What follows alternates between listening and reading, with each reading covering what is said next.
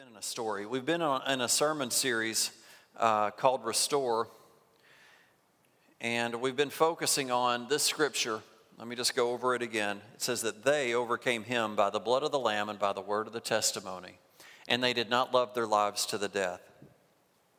Really trying very hard to just take this scripture literally, to apply it literally, Again, to review, the they is us, we are believers, we overcome him who, who is Satan by the blood of the Lamb and by the word of the testimony.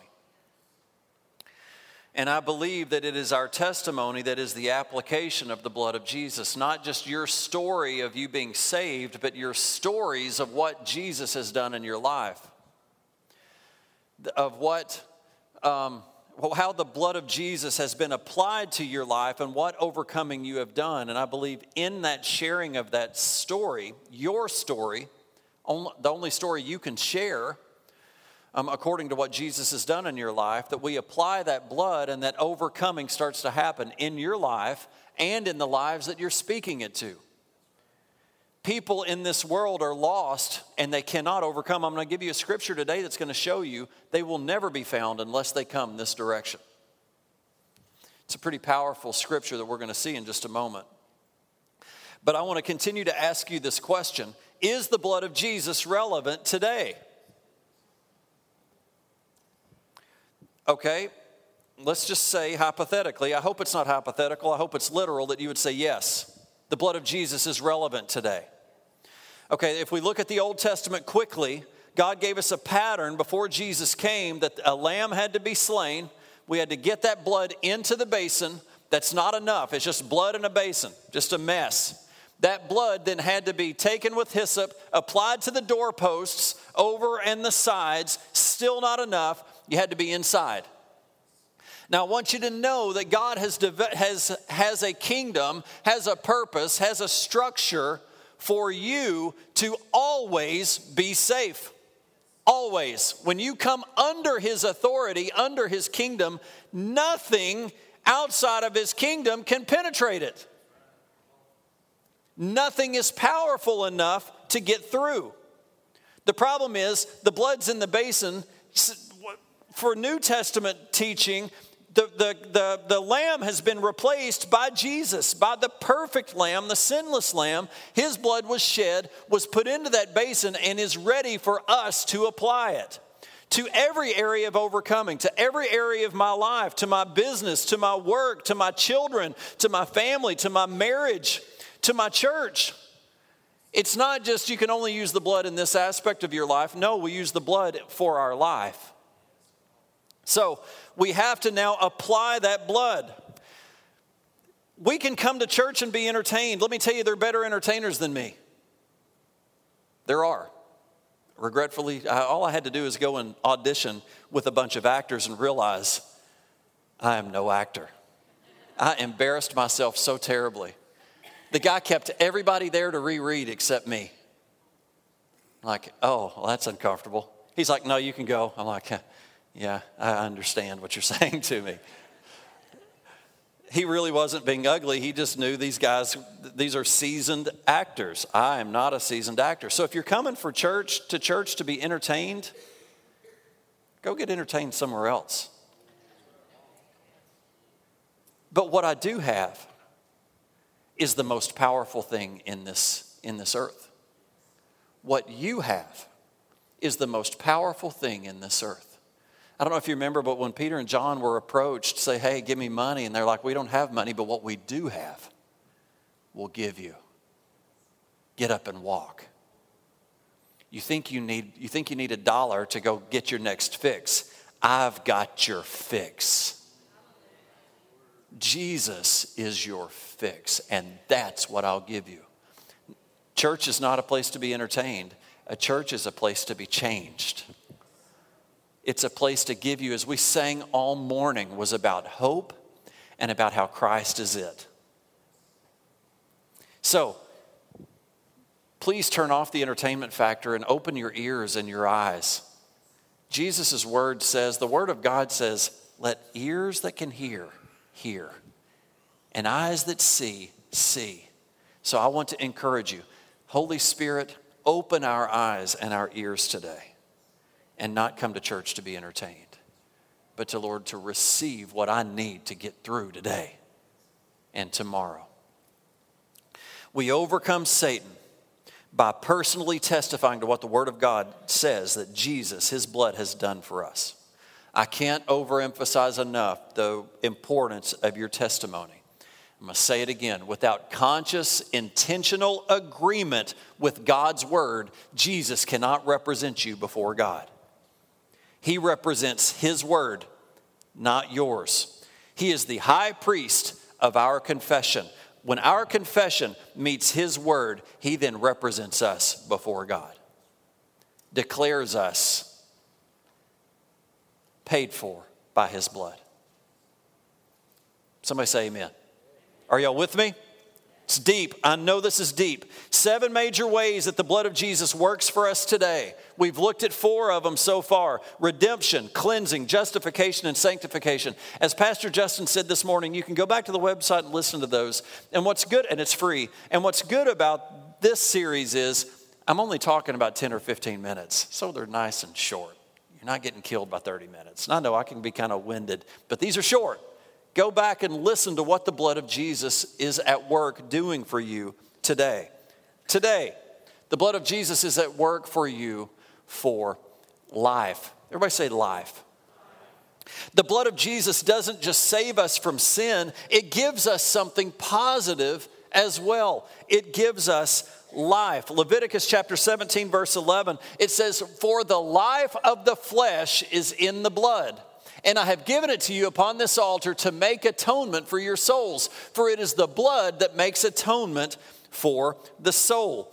If we look at this word atonement, it's very similar to our first step in these seven things that the blood does for you, which is reconciliation. Atonement means reconciliation of God through man through the sacrificial death of Jesus Christ. We have been reconciled, if you remember from four weeks ago, we've been saved out of the hands of Satan, reconciled by the blood of Jesus. But it also means, this word atonement also means to repair, to repair for an offense or an injury. I want you to think about how your blood serves as a part in your body to help repair things that break things that get cut. Have you ever noticed when you get cut, the blood gets to work pretty quickly? It clots, it starts getting hard, and the skin starts to grow back, and you don't even have to do anything, really. You know, it's good to keep it clean and put stuff on it, but, you know, rub some dirt on it, and it'll heal back up. Y'all laugh at me, but it will. God has made us almost, almost idiot proof. Go watch these dumb videos on YouTube and, or on Facebook, and you'll realize we're not completely idiot proof, but God has positioned us to heal. It's an amazing thing, the body. It is the blood that makes atonement for the soul. Now, catch this today, church.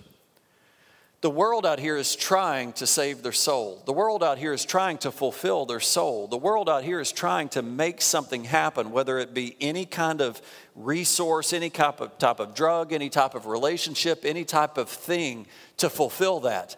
Nothing will ever fulfill it. They can do things to their body, they can do things to their minds, they can do things to their hair, they can do things, they can do stuff, but they can't touch the soul. Search and search and search and search and search, and they will never find it. The only thing that can save your soul is Jesus.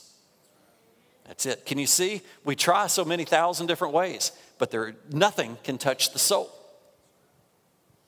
It's the blood. So the life of God, the life of the Creator comes to us. The life of God comes to us through the blood of Jesus. Now, the human adult has roughly about five liters of blood inside their body, going through all the vessels and delivering essential elements and removing harmful waste. But I want you to know that without the blood, the body would stop functioning. The blood is the fluid of life, transporting oxygen to the lungs, uh, from the lungs to body tissue, and carbon dioxide from body tissue to the lungs. Blood is the fluid of growth, transporting nourishment from digestion and hormones from glands through the body.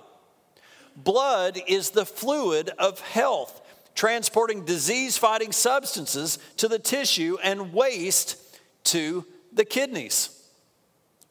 Now, because there are living cells, because our blood contains living cells, our blood is alive. Our blood is alive. It has red blood cells and white blood cells that are responsible for nourishing as well as cleansing the body. Now, I, I, say all that for you to somehow try to get an, a, an anatomy picture, a scientific picture of the effectiveness and the purpose of the blood in your body. Now, let's go forward and let me just say there is no way for man to ever be able to calculate the potential of the blood of Jesus. We cannot even begin to calculate the power that is in the blood of Jesus, the perfect, spotless Lamb, the Son of God in the flesh. Can you see the value of his blood? Can you just, can you just not even imagine? We've got to go past imagining into belief. There is more power in one drop of the blood of Jesus than there is in the entire kingdom of Satan. When we get inside that house that is covered by the blood, there is nothing that can penetrate it. Nothing. Think about the provision that God gave us total protection, total coverage. Have you ever had insurance and you realized you didn't have total coverage? You thought you did. The insurance person said you did. But there was a crack in the system, and you're not covered. Well, Jesus, we don't get we don't get to the end of the line and Jesus says, "Oop, I'm sorry. I found a loophole in my blood and you're not covered." Oh no, there was there was a there was even a uh, an adjustment made for that. It's called grace. Yeah, yeah, Paul, you did kind of try to weasel weasel yourself out from under that, but grace, mercy, and grace Think about you just for a minute how many times you've tried to weasel out from under the door. And there's grace and there's mercy. There's grace and mercy in that blood for you. Just about blows, blows my mind. It does blow my mind. His, his blood is so powerful because in the blood of Jesus is the eternal, uncreated, measureless life of God Himself. That's what's in the blood of Jesus that was created before anything was ever created. It was in existence. We can't even say it was created. I think He's just always been. Look at John chapter 6, verse 53. Jesus said to them, most assuredly, I say to you that unless you eat the flesh of the Son of Man and drink his blood, you have no life in you. Whoever eats my flesh and drinks my blood has eternal life, and I will raise him up at the last day. For my flesh is food indeed, and my blood is drink indeed. Verse 56. He who eats my flesh and drinks my blood abides in me, and I am him. As the living Father sent me, and I live because of the Father, so he who feeds on me will live because of me. When we take communion, we receive that life that is in the blood of Jesus. So many of us have been taught that it's just a memorial, but I want you to know that when you cross over, when we go, and yeah, it is just a little chiclet that's kind of a weird type of bread, I guess it's bread, and juice or wine or whatever you take, yeah, there's really no power, there's nothing in that, it's just juice and bread. But when our faith is engaged, then what Jesus said that becomes, it becomes in us. It is a spiritual thing that happens in us, and it's as real as the bread is that we're eating. Because when we move in faith, now we can just sit here and take them and it be some memorial, and you'll just get a little bit of a snack during church. Church, I'm not kidding. But when our faith kicks in, God is moved by faith. What happens is when we move by faith, God is moved, and there is no power in this world that can stop what He wants to do for us. There is no stopping it. You can even try to try to move, but it says that He'll find us and overtake us. I'll find you, Paul. You may be hidden under a rock, but if you uh, engage my word in faith, I'll find you and overtake you. I'll get you. Don't worry about it. I got you. My blood covers. Do you see the importance of our, of our communion? Now, you may say, why do we take it over and over and over? I think Jesus said, do it over and over and over because you're going to forget. You're going to get out here and you're going to face Satan forget all about me. Take communion again. Why? To remind you of my blood. I didn't just shed, I don't have to shed this over every week. I don't have to shed it for you every week. I shed it, but I want to remind you get communion, take communion, take communion, take communion. Oh, communion, communion. Why? Ooh, I do have an issue going on this week. Let's try to apply the blood of Jesus to it and see how it goes this week. Jesus realizes we forget. Why would he have us do it over and over? Because we have a tendency of getting off track. Can anybody relate? Anybody here ever get off track? Anybody here ever never even been on track? The blood of Jesus sets you on track. Is not the cup of thanksgiving for which we give thanks a participation in the blood of Christ? And is not the bread that we break a participation in the body of Christ? I believe just the act of sitting down and breaking bread and acknowledging Christ, his blood, and communing with one another and with Christ is putting Revelation chapter 12, verse 11 into use remembering that he is coming back. By the way, church, Jesus is coming back. It is the way that when we pray the, the Lord's Prayer on earth as it is in heaven, when we engage our faith, heaven is released into earth. You cannot stop that. We want earth, heaven to come but we don't engage according to his word. This is how this is how we do it. Can you take something home with you? 1 Corinthians, the next uh, chapter 11, Verse 23, I'm almost done. For I received from the Lord, which I also passed to you. The Lord Jesus, on the night he was betrayed, took bread, and when he had given thanks, he broke and said, This is my body. For you do this in remembrance of me. 25, in the same way, after the supper, he took the cup and said, This is the cup of my new covenant. In my blood, do this whenever you drink it in remembrance of me. For whenever you eat and drink this cup, you proclaim the Lord's death till he comes. He's just given us an exercise to remember the blood and to apply it. I am the I'm the type of person that I do it over and over and over. I can get into the mundane, forget what's going on, but he's saying keep doing this to remember what I did for you and apply it. The blood sits there, take it and use it.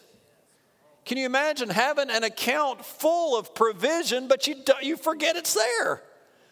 And you go hungry. You don't feed your kids. Your electricity gets cut off and their provision sits. Hey, Paul, take communion again. Communion. Why? Oh, you forgot. I did, I forgot. I have I have a provider. I forgot to look to my provider. Some of you have never known God to be your provider.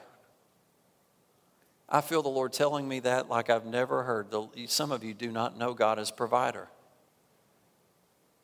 I want to encourage you take communion just you just by yourself, maybe with your wife, maybe with your kids. Read the scripture. I want you to try hard in your belief. God will meet you right where you are, I promise. You may struggle with your belief. That's okay. So did the disciples. But some of you don't know him as provider. You have got a great ride in front of you.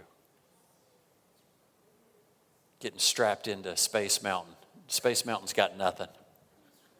You don't know God as your provider. You got to get the blood out. Well, that'd preach, not shout. Did y'all get that? Not the laundry detergent. You got to get, you got to get the blood out. You got to get it out into your life. So let's say this together. Can we confess this? Oops. I didn't show that one to you, even though I read it. Let's confess together. One, two, three. The Lord, Lord Jesus, when I receive your blood, I receive your life. In it, I receive your life. The life of God, divine, eternal, endless life. Now, we're going to apply this directly today, taking the, taking the blood of the Lamb, which you've learned and you've learned how to apply, and the testimony. Church, I believe the Lord wants to set you free today, but you've got to open up your heart and release your faith. Let's, let's hear the testimony.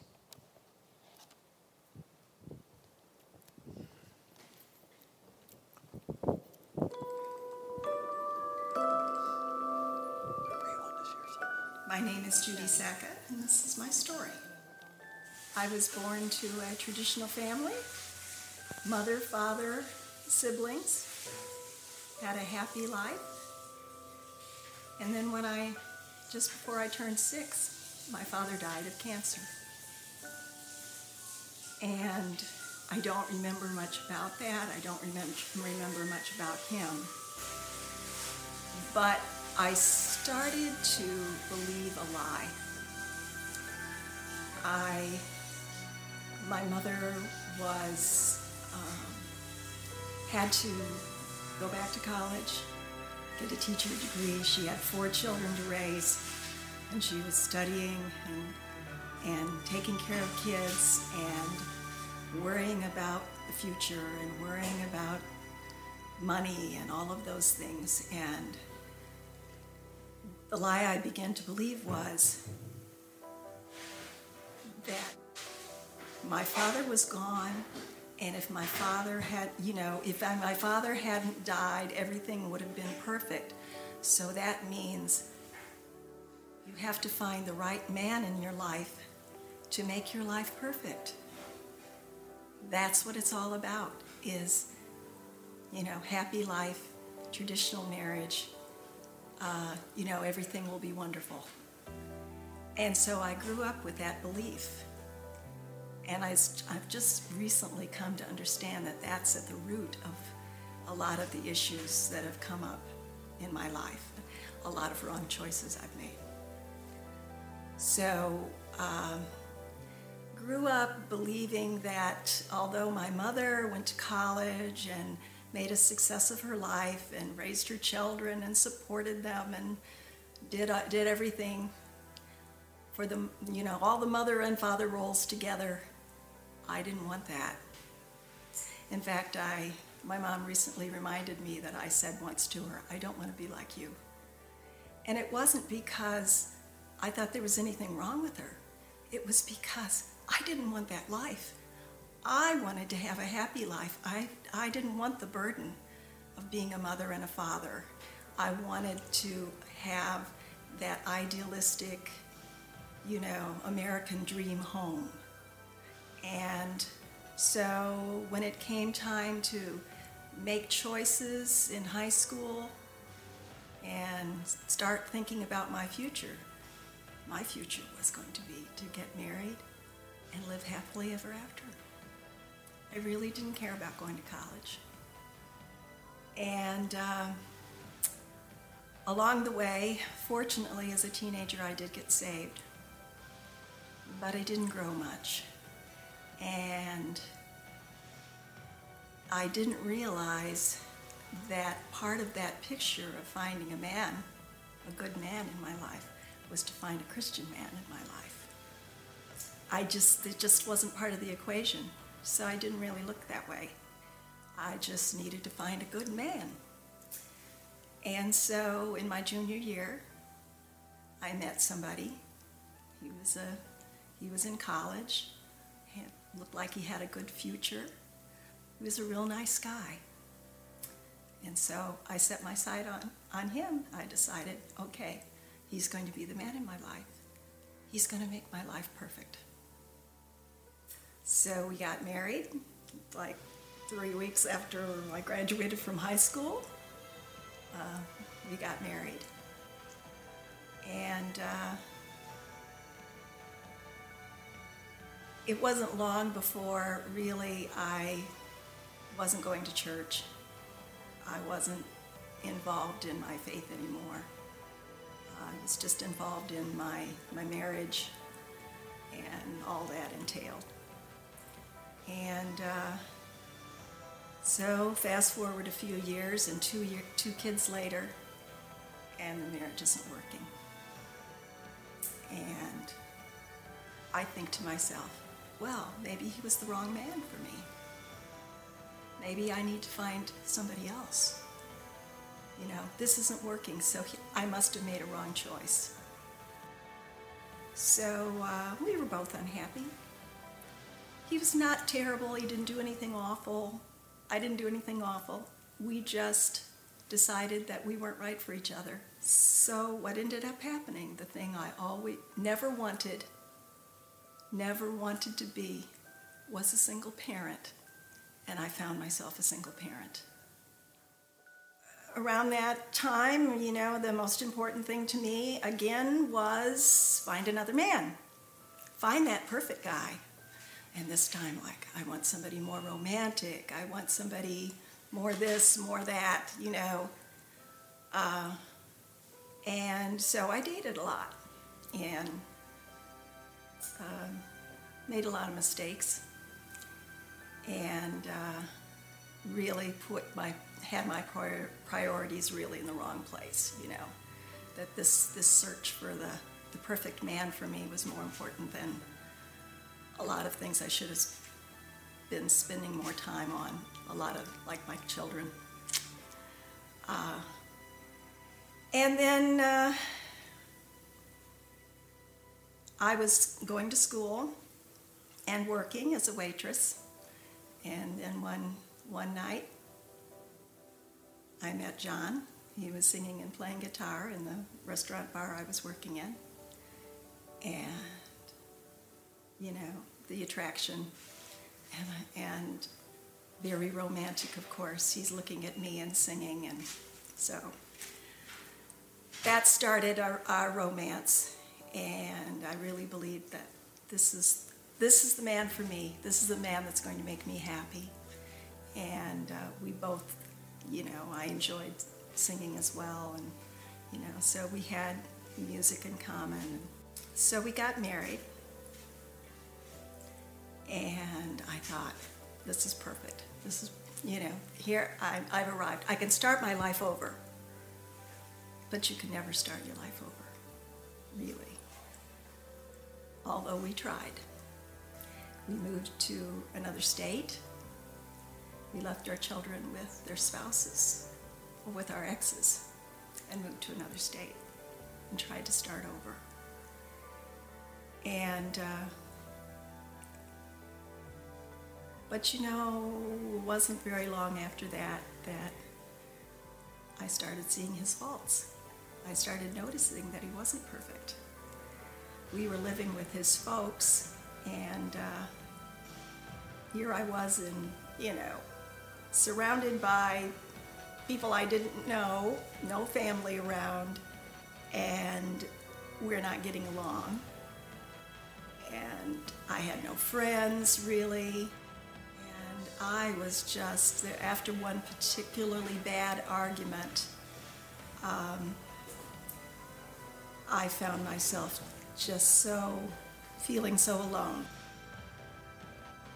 I, I, I just felt so alone and I was just so angry and frustrated. I mean, I walked out of the house and I started walking up the street and just angry, upset, just desperate.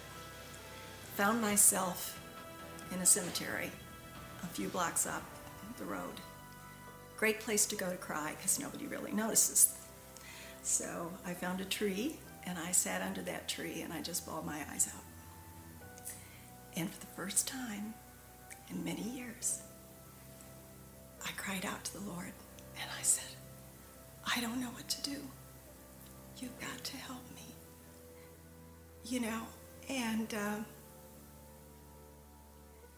so I, I truly, earnestly prayed and asked Him to help me to get this mess straightened out, to this mess that was my life. And God was so faithful because it wasn't long after that that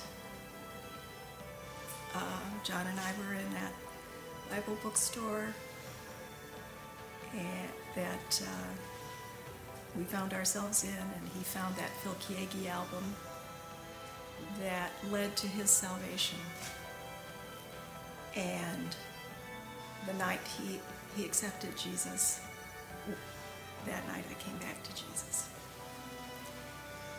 And what I found out was yes, I needed a man in my life. I needed Jesus in my life. He was the perfect man. I think that that was the, the, the biggest revelation was that that um, life is not all about me. And you know, it, I was looking for something to satisfy me and to make me happy, and it's so selfish and self-centered. And we need to to come to terms with that. That it's not all about me. It's all about God. And once we get Him in the center, He fills that need. And then, you know, we can't really have true um, joy and fulfillment until we get ourselves off the throne and put Him, see Him on the throne. You know, God gave me a word a few years ago, and it was a very, at a very timely time. He said, Be who you are. I couldn't be who I was until I started seeing him as who he was eh, in my life, my Lord. You know, number one. And once I started seeing that, then I could start walking in who he pictured me to be. Once I got my priorities straight and really made Jesus my Lord, you know, things just started falling into place within a month after I came back to the Lord and John got saved, God put this strong desire in us to move back to Michigan, to be close to our children again. And because selfishness was lifting, and we were beginning to see how important um, those other relationships were. Um, and so that, you know, right away, when we moved back to Michigan, we started becoming part of our children's lives again, uh, building those relationships. Um, some wonderful things happen. Um, uh, some and some not so wonderful things happened. I mean, life happened, but we were becoming parents again. God is the one who makes changes who, who uh, makes me a better, better woman and makes John a better man. And uh, until we get our priorities straight and put, put him first, we just mess it up. We mess up our relationships. That's what I overcame was the lie. The lie that I that anybody besides Jesus could give me a perfect life and Jesus is perfection. He's the only one that can give us that. My name is Judy Saka, and this is my story.